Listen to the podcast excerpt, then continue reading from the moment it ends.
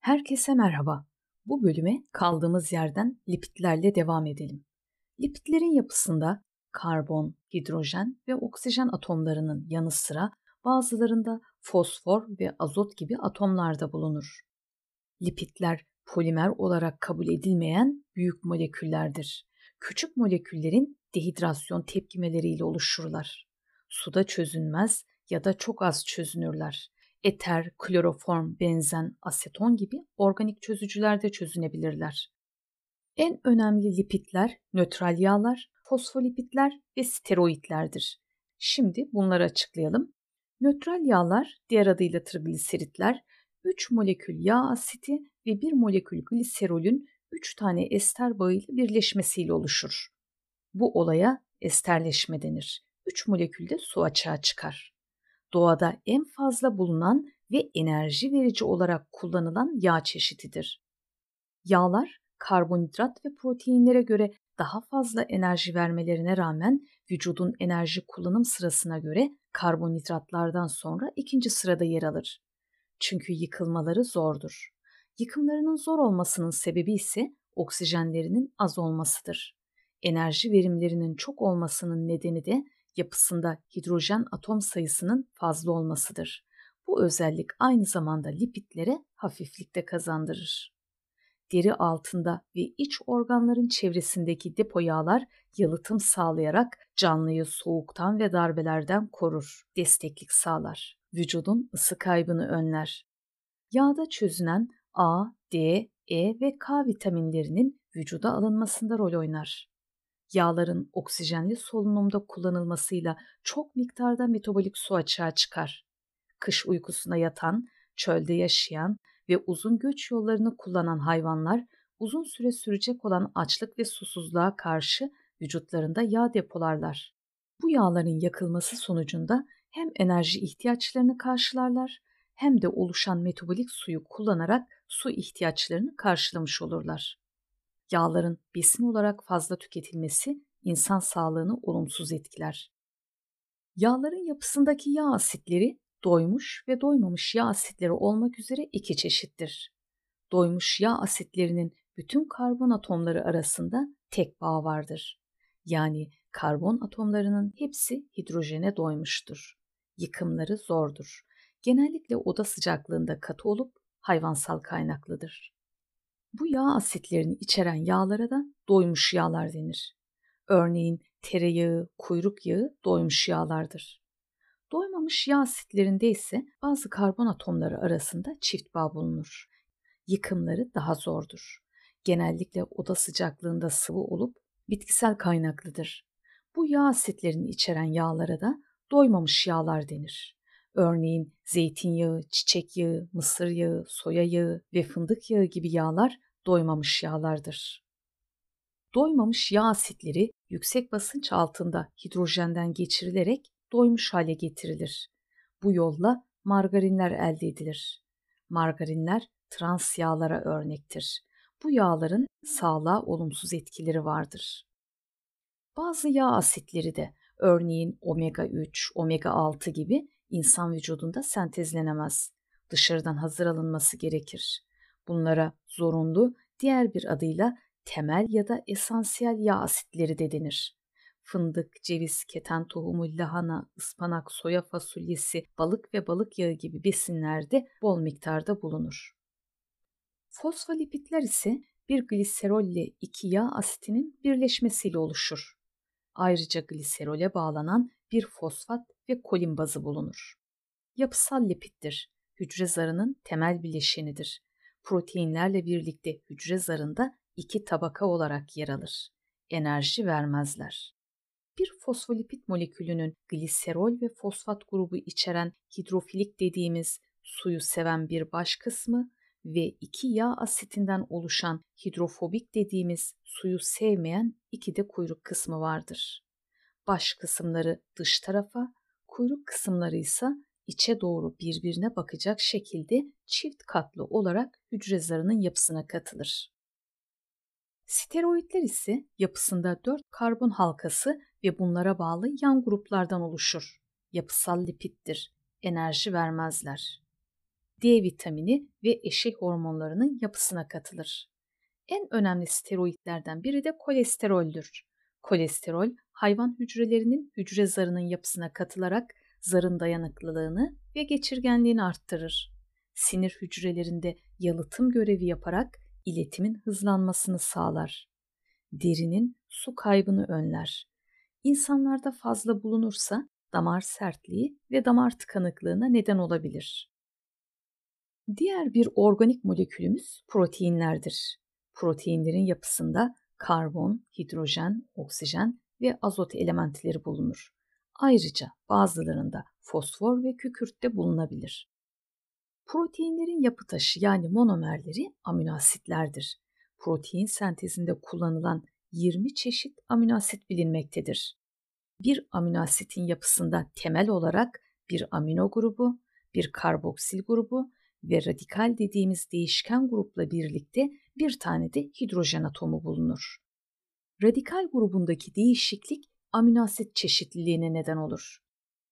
Aminoasitler dehidrasyon olayıyla bir önceki aminoasitin karboksil grubuyla bir sonraki aminoasitin amino grubu arasında oluşan peptit bağıyla bağlanırlar.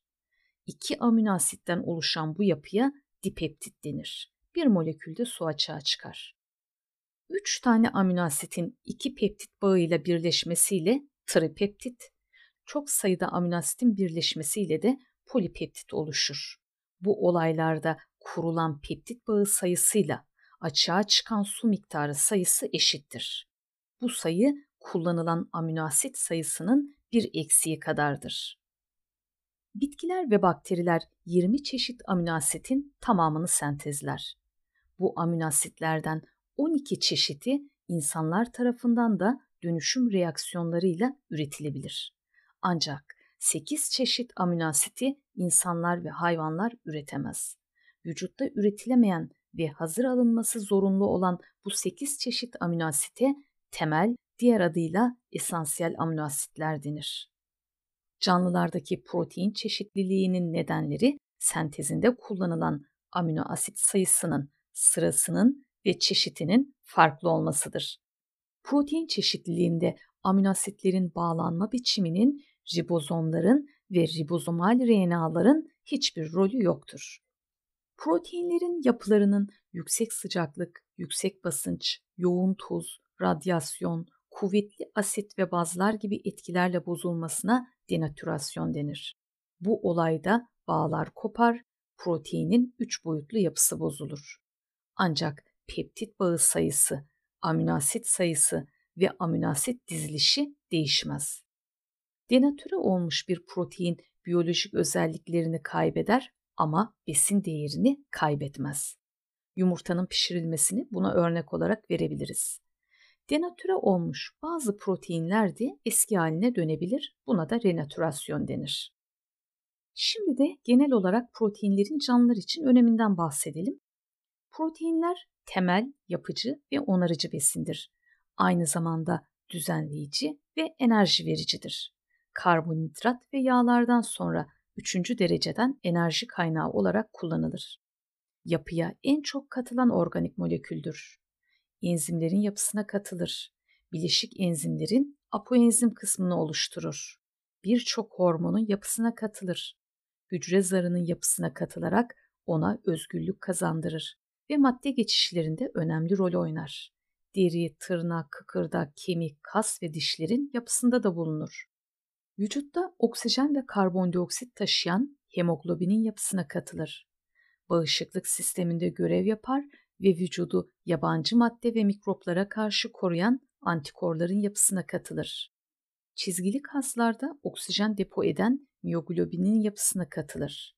Kasların kasılıp gevşemesinde rol oynayan aktin ve miyozinin yapısında bulunur. Fibrinojenin yapısına katılarak kanın pıhtılaşmasında rol oynar büyüme, gelişme ve üremede de etkilidir. Yaraların onarılması ve yenilenmesinde rol oynar. Albümin, globulin gibi kan proteinleri sayesinde kanın ozmotik basıncını ayarlar. Kanla hücreler arasında madde alışverişini düzenler. Hücre içi ve dışı sıvıların pH değişimlerini dengeleyerek homeostazinin korunmasında önemli rol oynar. Protein yetersizliğinde ise saydığımız bu görevler yerine getirilemez. Proteinler doğrudan depo edilemez. Fazlası yağa dönüştürülerek depolanır. Vücuttaki fazla protein böbrekler ve karaciğerde hasara yol açabilir. Ayrıca gut hastalığına neden olur. Diğer bir organik bileşik vitaminlerle devam edelim. Vitaminlerin yapısında da karbon, hidrojen ve oksijen elementleri bulunur. Yine ayrıca bazılarında kükürt, azot ve fosfor da bulunabilir. Vitaminler insan vücudunda sentezlenemeyen, besinlerle dışarıdan alınma zorunluluğu olan basit organik moleküllerdir.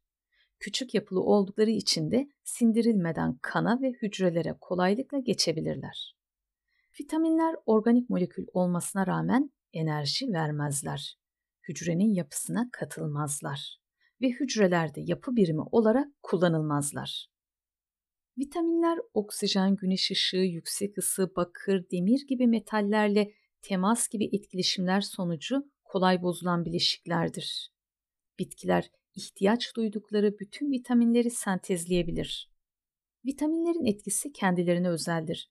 Bu nedenle hepsinden yeterli ve dengeli şekilde almak gerekir. Günümüzde vitaminlerin kimyasal yapısı bilindiği için yapay olarak da üretilebilmektedir. Ancak yine de hekim kontrolünde kullanılmalıdır. Vitaminlerin görevlerini inceleyelim.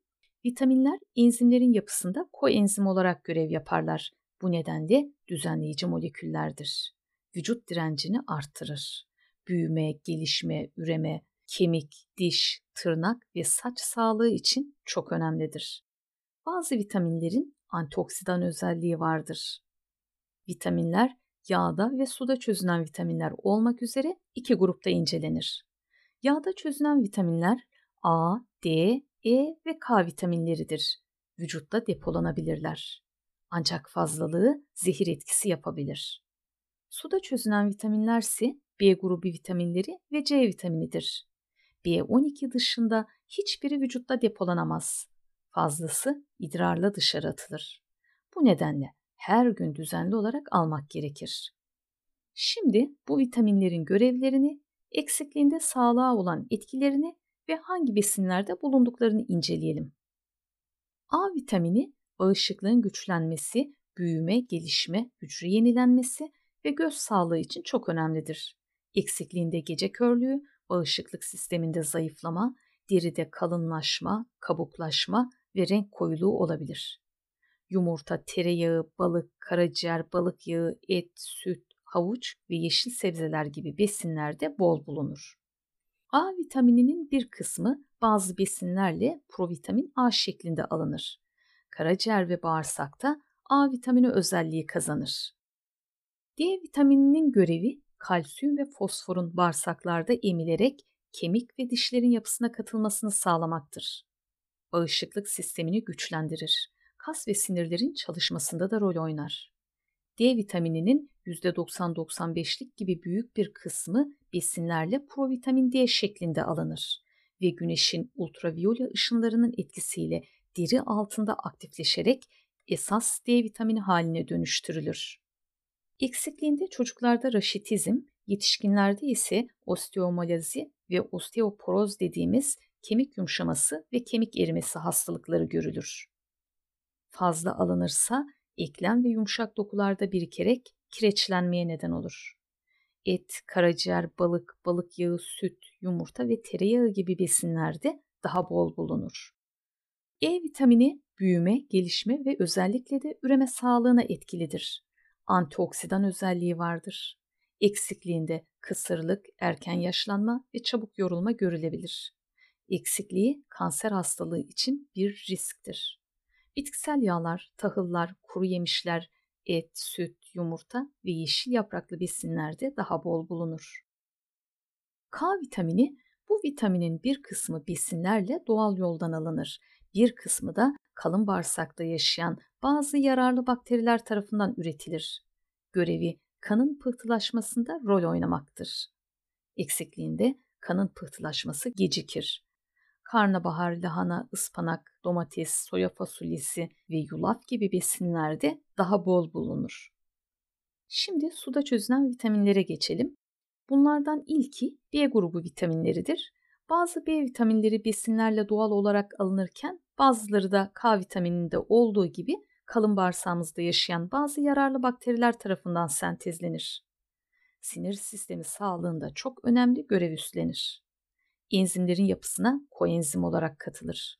Eksikliğinde biri pellegra, sinirsel bozukluk, zihin bulanıklığı, hafıza sorunları, anemi, deride yağlanma, yorgunluk, kramp ve ağız yaraları gibi sorunlar oluşabilir. Tahıllar, özellikle kepekleri, baklagiller, et, yumurta, fındık, ceviz gibi besinlerde daha bol bulunur. C vitamini bağışıklık sistemini güçlendirir. Antioksidan özelliği vardır. Kan yapımı için gerekli olan folik asit ve demirin bağırsaklardan emilip kana geçmesini kolaylaştırır.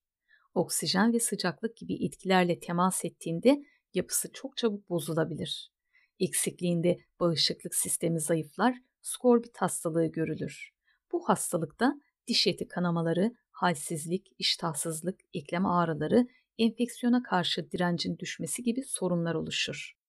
Limon, portakal gibi turunçgillerde, yeşil ve kırmızı biber, çilek, kuşburnu, domates gibi besinlerde daha bol bulunur. Şimdi de enzimleri açıklayalım. Hücrelerimizde her an çok sayıda yapım ve yıkım olayları gerçekleşmektedir. Bu olaylar biyokimyasal reaksiyonlarla gerçekleşir.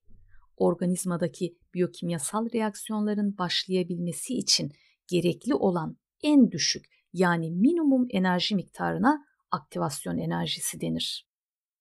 Canlılarda gerçekleşen biyokimyasal reaksiyonların aktivasyon enerjisini düşürerek reaksiyonları hızlandıran ve reaksiyonlardan değişmeden çıkan maddelere katalizör denir.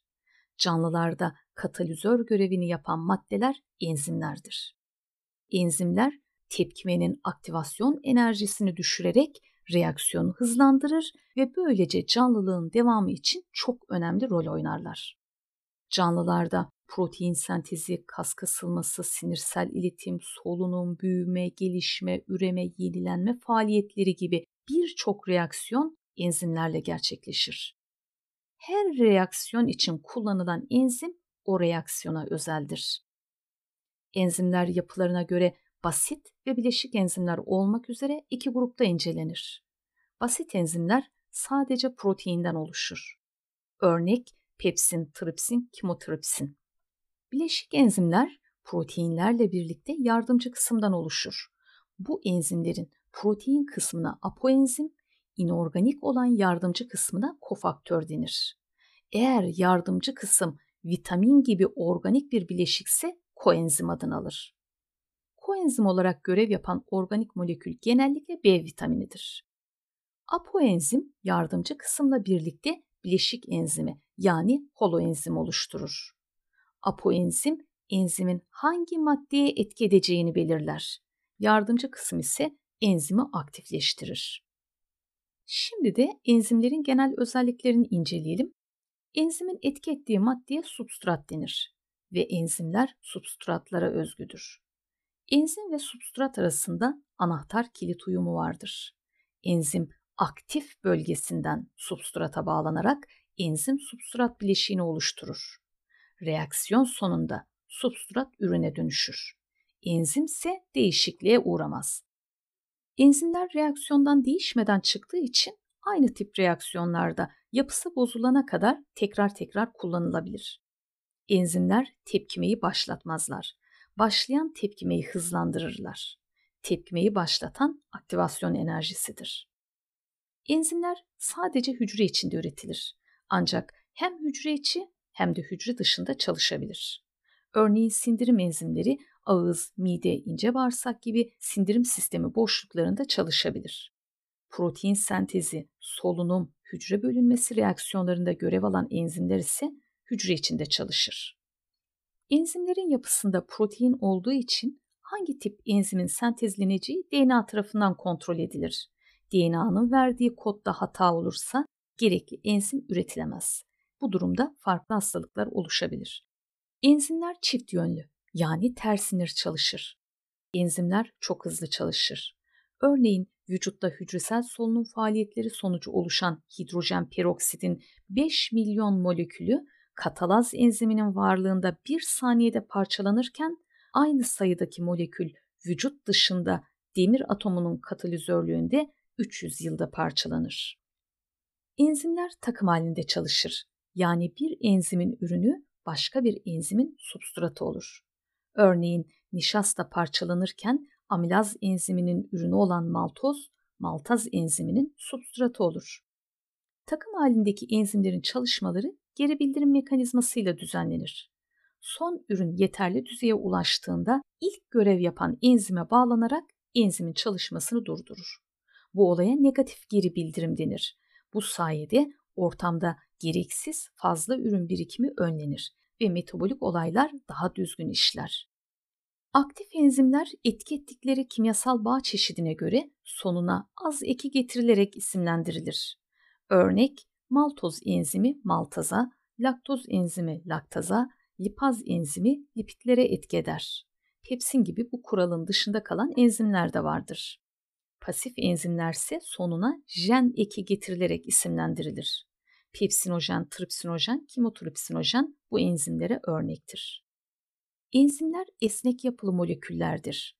Substratla enzim etkileşirken bağlanma tam olarak gerçekleşene kadar substrat aktif merkezin şeklini değiştirir. Aktif merkezde bulunan aminoasit yeni bir şekil alarak enzimin işlevini yerine getirmesini sağlar. Enzim substrat uygunluğu ve enzimlerin nasıl çalıştığını anlatan bu modele indüklenmiş uyum modeli denir. Enzimler belirli bir koenzim ya da kofaktörle birlikte çalışır. Fakat bir koenzim ve kofaktör birden fazla enzimle çalışabilir. Farklı enzimlerin substratı aynı olabilir. Ancak enzim değiştikçe aynı substrattan farklı ürünler de oluşabilir. Bazı enzimler farklı substratlara etki edebilir. Örneğin amilaz enziminin substratı hem nişasta hem de glikojen olabilir. Fakat her ikisinden de aynı ürünleri oluşturur. Şimdi de enzimlerin çalışmasını etkeden faktörleri inceleyelim.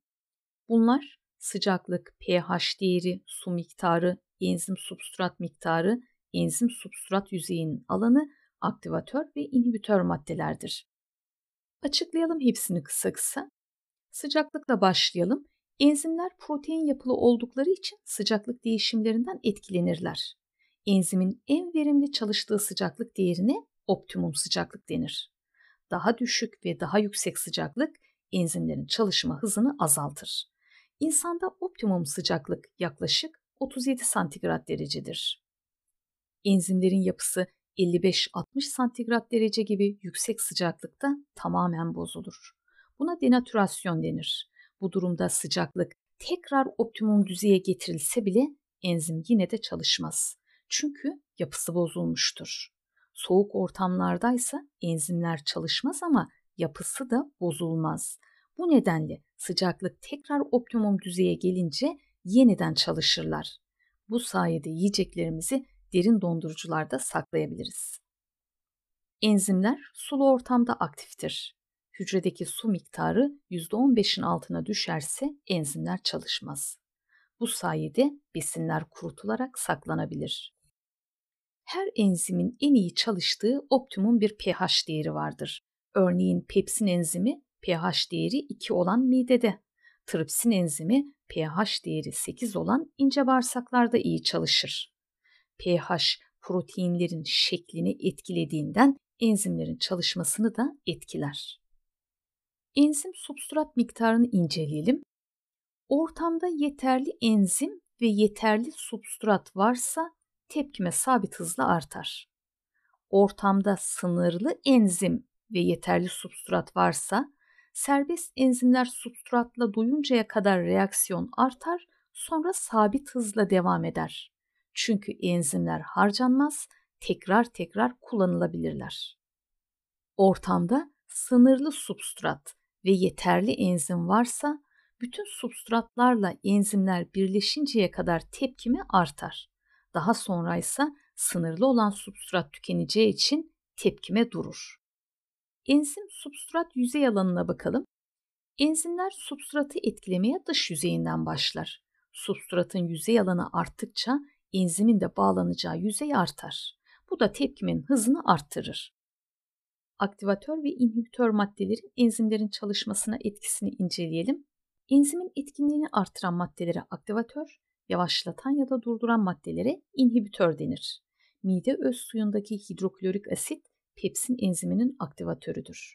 Civa, kurşun, arsenik gibi ağır metaller, tarım ilaçları, akrep, yılan, örümcek zehri ise inhibitörlere örnektir. İnhibitör maddeler ya enzimlerin aktif merkezine bağlanarak ya da aktif merkezini bozarak enzimleri işlevsiz hale getirir. Şimdi de genel olarak enzimlerin canlılar için öneminden bahsedelim. Canlıların yaşamlarına devam edebilmeleri için vücutlarında birçok biyokimyasal tepkime enzimlerle gerçekleşmektedir. Besinlerin sindirimi, hücresel solunum, oksijenin taşınması, hücre zarından madde geçişi, aktif taşıma, kasların kasılması, sinirsel iletim, protein sentezi gibi yaşamın temel olayları enzimler yardımıyla gerçekleşir. Enzimler tıp, ilaç, gıda, deterjan, tarım, tekstil, kozmetik gibi günlük yaşantımızdaki birçok alanda kullanılmaktadır. Enzimler laboratuvarlarda yapay olarak da üretilmektedir. Genetik çalışmalarda yapılan gen transferlerinde de enzimlerden yararlanılmaktadır. Şimdi de hormonları açıklayalım. Hormonlar çok hücreli canlılarda bir iç salgı bezi tarafından salgılanan sonra kan yoluyla ilgili doku ve organları uyararak büyüme, gelişme, üreme, metabolizma gibi birçok fizyolojik olayların düzenlenmesini sağlayan organik moleküllerdir. Hormonların etki edebildiği hücre, doku ya da organlara o hormonun hedef organı denir. Hormonlar hedef organlarını hücre zarında bulunan reseptörler yardımıyla tanır. Hormonlar miktar olarak çok az bulunmalarına rağmen etkileri oldukça büyüktür. Normalden az ya da çok salgılanması çeşitli hastalıklara neden olabilir. Bu konunun detayını endokrin sistemde açıkladım. Organizmamızdaki en büyük organik molekül nükleik asitlerle devam edelim. Nükleik asitler tüm canlı organizmaların hücrelerinde bulunan ve canlıya ait genetik bilgiyi depolayan ve bu bilgiyi nesilden nesile taşıyan en büyük organik moleküldür. İlk kez çekirdekte görüldüğü için çekirdek asiti anlamına gelen nükleik asitler olarak adlandırılmışlardır. Daha sonraki araştırmalarda ise nükleik asitlerin çekirdek dışında da hücrenin farklı kısımlarında bulunduğu görülmüştür. Canlılarda enerji üretimi, protein sentezi, hücre bölünmesi gibi yaşamsal olaylar nükleik asitlerdeki bilgilerle kontrol edilir. Bu özelliklerinden dolayı nükleik asitlere yönetici moleküller de denir.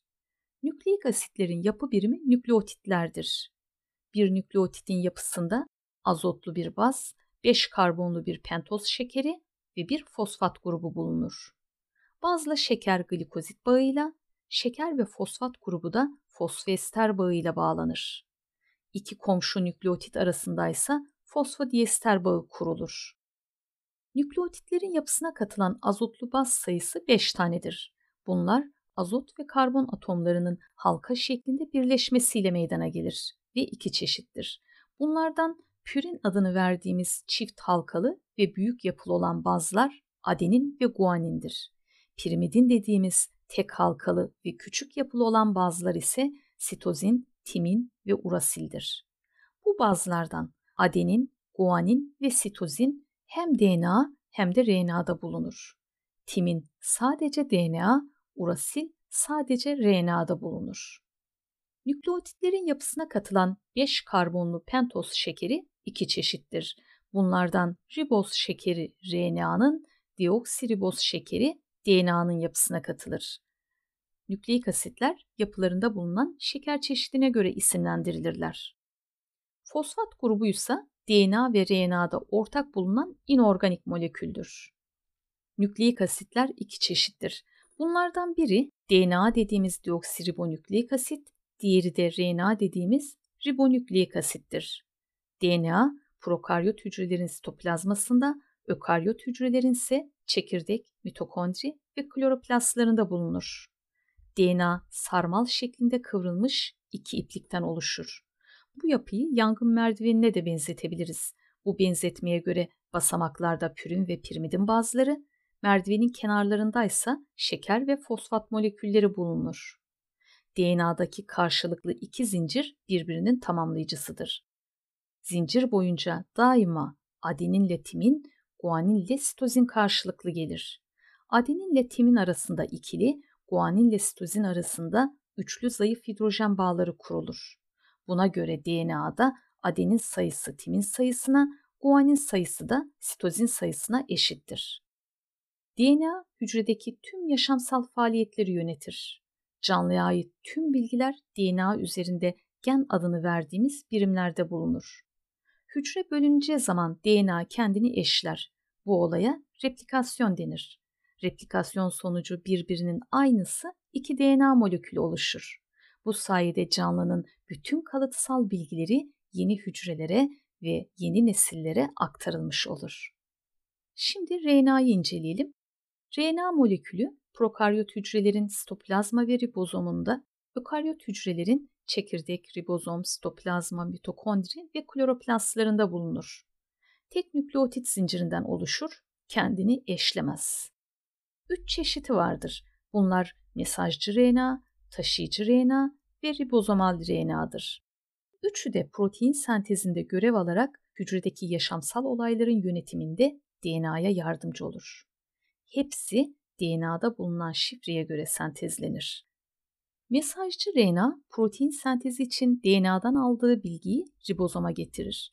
Bu bilgi protein sentezlenirken amino asitlerin hangi çeşit, hangi miktarda ve hangi sıraya göre dizileceğini içerir. Mesajcı RNA hücredeki tüm RNA'ların %5'ini oluşturur. Taşıyıcı RNA protein sentezi için sitoplazmadaki amino asitleri ribozoma taşır. Hücredeki tüm RNA'ların %15'ini oluşturur. Ribozomal RNA yapısal RNA'dır. Proteinlerle birlikte ribozomların yapısını oluşturur. Protein sentezi sırasında peptit bağlarının kurulmasında görev alır.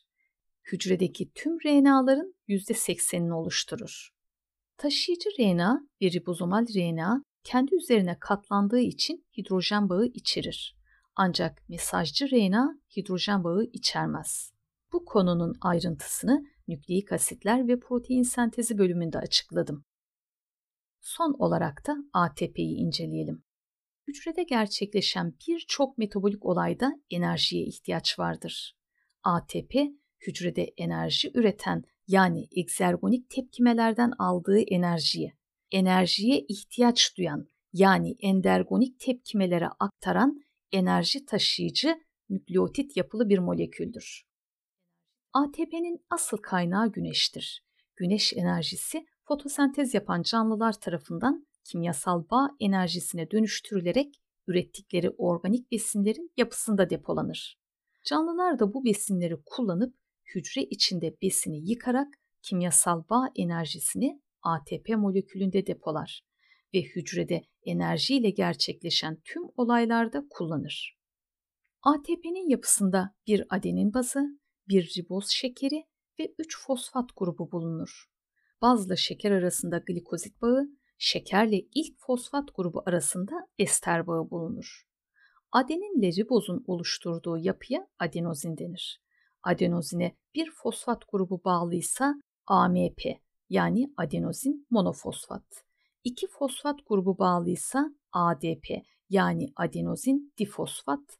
3 fosfat grubu bağlıysa ATP yani adenozin trifosfat adını alır. ATP hücre içinde üretilir ve aynı hücre içinde tüketilir. Çünkü hücre dışına çıkamaz. ATP depolanamaz. Hücrede ADP'ye bir fosfat eklenerek ATP sentezlenmesine fosforilasyon denir. Bu olay hücresel solunumla gerçekleşir. ATP'den fosfat ayrılmasına defosforilasyon denir. ATP'nin yüksek enerjili fosfat bağlarının kopmasıyla açığa çıkan enerji hücrelerdeki metabolik olaylarda kullanılır.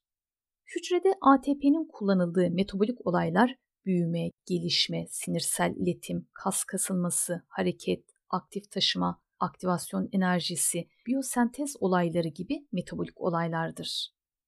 Evet, konu anlatımımızı bitirdik. Tekrar görüşmek üzere, hoşçakalın.